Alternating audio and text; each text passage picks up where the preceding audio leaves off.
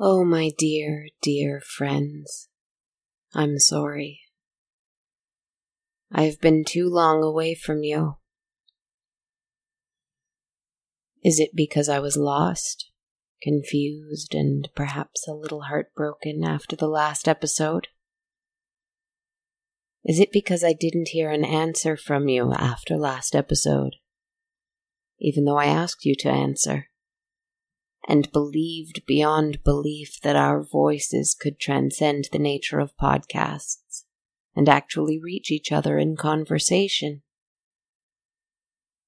Or is it simply because Kristen was a little busy and overwhelmed and had no time for me, and so I wasn't able to be there for you? There is no right answer for me. They are all bad, and so I am sorry. Can one be sorry and yet without regret? Does a sorry without regret mean anything? Because life will happen. It will happen to me. It will happen to Kristen. It will happen to you. It will happen to those I tell you about in my silly little spooky stories. I am sorry to you but to no one else. Our relationship is simple. Our relationship is very simple. I tell you stories, and you listen to my stories. And in this, I have failed you over the last few weeks. No matter what the reason, I failed to tell you stories as often as I usually do. But I am not sorry for staking my claim in the world and demanding the things that I, your conflicted and impossible narrator, need. The things that I, your powerful and strange nocturnal friend, desire. I am not sorry for the things that I, your faithful and ever ready storyteller, feel. I am simply sorry that I did not tell you as many stories as I want to. I would have, if I could.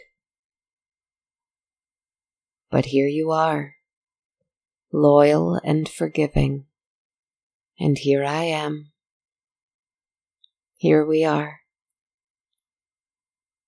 Thank you for joining me again.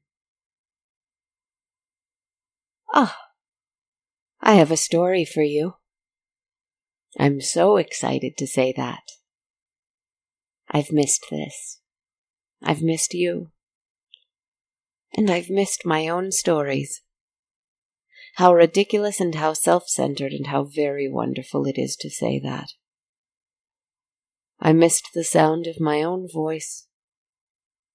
I was too busy listening to other voices. I will stop apologizing. Because I'm not really apologizing, I'm simply addressing. Never mind. Never mind any of that. I have a story just for you.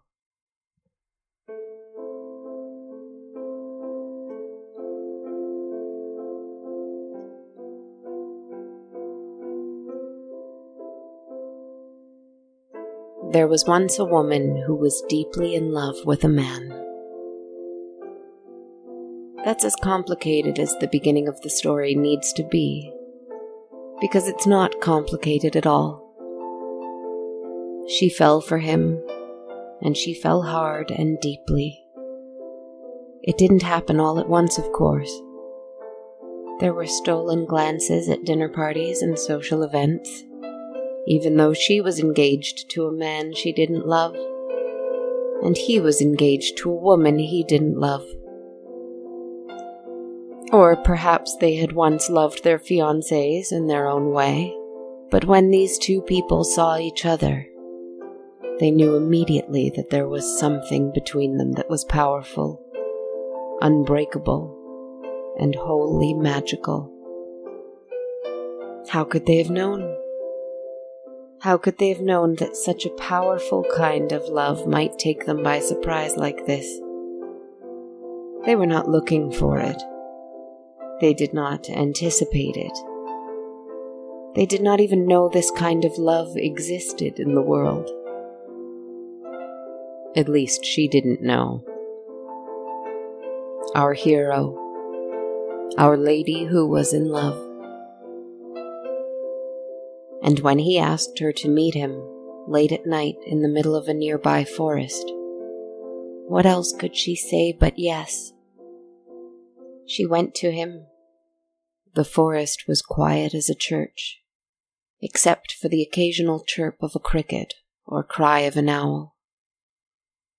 The sound of a nearby ravine passed through, and it sounded as calm and as planned as the sound of a fountain in a wealthy person's garden.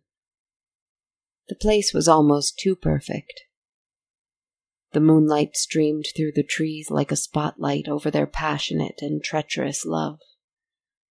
But the trees were there to shield them from its vigilant gaze. His words were so gentle and his hands so adoring that she felt that she could stay in this forest forever.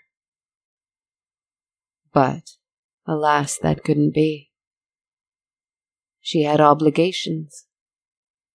It was expected that she should appear in public with her betrothed. She had a terrible duty to her family and to her social station. Her moonlight lover had the same pressure on him though he was nowhere near as wealthy as the woman he loved. He was an up and coming pillar of society. His fiancée would be socially devastated were he to leave her. Yet, they couldn't help but meet again, a month later, when the same moon hung in the sky above their quiet forest, even though they swore to each other, to themselves, and to the moonlight that they would not meet again. No. You see, their own hearts swore a much stronger oath to one another the fateful day they met. And so, every month when their moon hung in the same shape in the sky, they met each other, and they let their hearts continue to swear oaths to each other, both old and new, until finally, as both of their wedding days approached, they could no longer stand to deceive both of their intendeds, nor could they bear to deceive their own hearts. They agreed to meet for one last rendezvous, and this time they would run away together and never return. He would arrive with a sword, two horses, and the few things of worth that he had to his name. She would bring her finest jewels and heirlooms, knowing that she could not bring a dowry or any money of her own without her family or fiancé discovering her plans. But the few fine things she could bring with her would be more than enough for them to live on until they found a new home somewhere. A home where they could love one another in any kind of light sun, moon, or street lamp. Our hero crept out of her family's home just before midnight and made her way to her beloved forest. She was running late. She had to be sure that everyone in the household was asleep and that no one would see her flight. And she waited longer than usual tonight, just to be sure. When she made it to their favorite spot, she was surprised to find that she was all alone and her love was nowhere to be seen. Unusual, since he had always been there waiting for her every time they met before this evening. Even more unusual, the forest was completely quiet this night. No crickets, no owls. It seemed as though all the creatures had abandoned this place. She removed the hood of her cloak and called out for her love. When she heard the footsteps behind her, she turned with a smile, but then froze in place as she saw a hooded figure approach her. Too late to hide the jewels she was wearing that glinted in the moonlight. Too late to throw her satchel of goods and run away, saving her own skin. Too late to cry out for help. A blade flashed before her eyes, and as the world began to grow dark and her eyes closed for one last time, they settled on the sight of a sword being held in the figure's hand. Her lover's sword. She had been betrayed. And in those moments when her life left her body, she knew the greatest pain she'd ever felt in her entire life. Not from the sword, but from the knowledge that the man she fell for so deeply had never loved her. It was all for her riches, all for that which he would never be able to attain through marriage to her. So he took it through cunning and force. Though her body's eyes had closed then forever, her soul's eyes were wide open. So distressed, so devastated, so furious was she, that her spirit stood in that same forest clearing. The hooded figure was gone, and it was just her in the moonlight. She stayed with her body until she was found but she dared not leave the forest for her own funeral. What would they say about her? She was running away.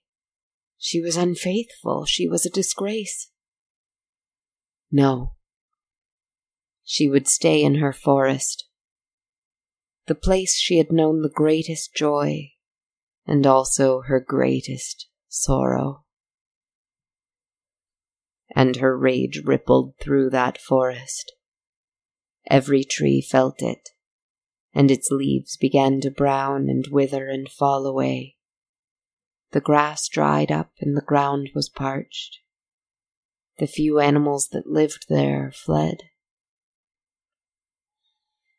And yet, in the years to come, young lovers would still visit this forest. Of course they would. Not only lovers, but young people who were playing games with one another. Some games were harmless, and some were cruel. Cruel games, though not as cruel as the one that had been played on her when she lost her life. But she hated all of them. She saw people meeting in the woods, and she both feared for them and hated them for either their gullibility which reminded her of her own, or the mischief they might have planned, which reminded her of the man who had betrayed her. And so she'd appear to them. Her most favorite, most cruel, most vengeful games she reserved for young, rakish men. If she saw a young man waiting in the woods, eagerly awaiting the arrival of a lover, she would emerge from the shadows translucent in the moonlight. Her hair, once coiffed in an elaborate powdered masterpiece over her head, was now matted and stained with blood, branches and leaves seeming to sprout from it like great antlers. Her eyes were sunken and red from decades and decades of weeping, starkly contrasting the sickly green shade her skin had taken on. Her gown, now archaic and strange to this newer world, was splashed also with her own blood that still flowed from her throat. And the gown was circled with vines and leaves as well. Her soul had become part of the forest. She was its lady now. And when she would see a man waiting for something, anything in the woods, she would find him and mercilessly come towards him, her feet floating above the ground, her eyes accusing and her voice shrill and piercing as she rushed him. He might feel phantom hands clutching at his throat, scratching at his face. He might feel his head ache and his vision blur from the force of her screaming. He might feel his heart pound as he saw her hateful, pained face, green as the grass she fell on all those years ago. But always he would run screaming and weeping from those woods. Whether he would return home, almost mad from terror, or whether he would get lost in the dark, secret depths of the forest and never be heard from again She loved nothing better than to keep these rogues from hurting any girl like her ever again, whether or not they ever intended to in the first place. Though loved isn't the right word, for nothing delighted her any more. She loved nothing. She only ached now. One day, how many years had it been now? Fifty? One hundred? Two hundred? Did it matter? She heard a rustling in the wood, and she followed it, her bloodied feet gliding over the grass silently. It was a clear, warm night, though she couldn't feel it. The moonlight streamed in through the canopy of trees above her head as it had so many long years ago, and she hated it. It only brought her fear, and to push that fear deep down and away, she sought to keep any violent, cruel hearts out of her woods, as she had done for so long. She followed the sound to a clearing, one she hadn't visited in quite a long time and she saw a figure standing there, waiting, its back to her. She couldn't see much about the person, other than that he wore a loose shirt with no waistcoat, and trousers, and fine hosiery on his legs, just as the men of her time had. She hadn't seen someone dressed in this style since. since the night it happened. She stopped in her tracks. She had planned to surprise him and scream like the banshee she was. Throttle him, strike him, scratch him, chase him through the woods she knew better than anyone. Or at least that she thought she knew better than anyone. But she stopped in her tracks because she saw blood dripping from his fingertips to the ground and she saw vines and leaves coiled around his arms like slithering bracelets. She saw a tinge of green in his skin, and in his hair, which was messily tied back in a blood-stained ribbon, sprouted large jagged branches, with leaves and berries growing from them, like a crown, like antlers. She exhaled and the branches of the trees around them shook with the wind of it. He turned around slowly, and there he was, her love from so long ago. He had a great wound across his chest, not unlike the one at her throat. His skin was a shade of green, like hers, sickly and pale. You she whispered, venom in her voice. You, he answered, spitting that venom right back to her. And they flew at each other, arms outstretched. She shrieked her banshee cry, and the few birds that remained in the woods flew away at the sound. He roared, and the ground vibrated with the sound of it. They tried to reach each other, to fight, to claw, to scratch, and they were successful. But nothing could happen to them any more. They were hurt beyond hurting now. They roared and shrieked and shrieked and roared until finally she stopped. At his side, she noticed an empty sheath. She recognized it immediately as the one she'd seen at his side so many times before. But where was his sword?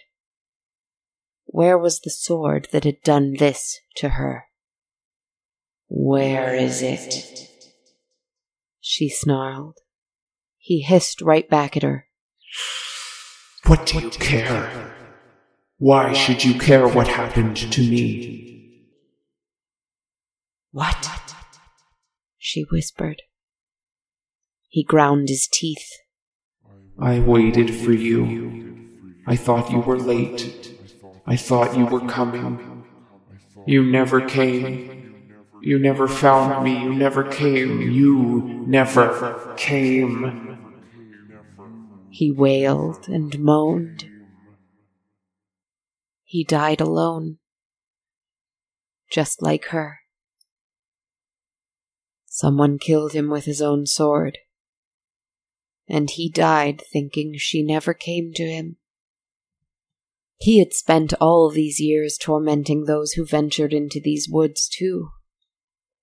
His favorite game to play was with women who found their way to the forest. Whether they were there for a tryst with a lover or to run away from someone in town, he saw them all as dishonest and disloyal just as he thought his love was. To him, she had ripped the heart out of his chest and that is how he saw all the women he encountered in this forest. And she realized, in this moment, that that's how she had seen every man who passed in the forest. As a rake, a thief of love, riches, and virtue. Looking at each other, they realized their error Grave and awful it was to realize that they had assumed the worst in everyone they met after their death, because they had somehow believed the worst in each other. If only they had found each other sooner. Yet those years, those wasted, awful, painful years, managed to fade away in that moment they did not cease to haunt those woods. All they knew how to do was haunt those woods. And each other. But this time, when lovers in the woods were frightened, it was not from the phantom attacking them, crying out in the night, raging at the world and at the notion of love and the reality of betrayal. They would be frightened at the sight of two spirits in the forest, taken over by its leaves and grasses and trees and vines, holding hands, staring back at them with a kind of hesitant, unsure, reluctant kind of trust, staring at them with eyes that seemed to say, Take care of your heart and watch your step as you go. I am sorry that I was so long absent from you, my friends. It is not difficult for me to remember why I do this, why I love doing this, why I began this. It is, however, simply easy for us to forget who we are sometimes, who we truly are and so I too will continue my haunt. I will continue to haunt this podcast with my voice. Why not, after all?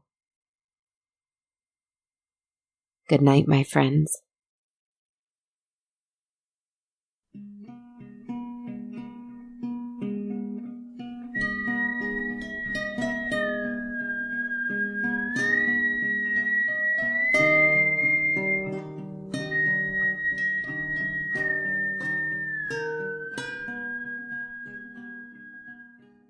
Hello, everyone, and thank you so much for listening to episode 74 of On a Dark Cold Night.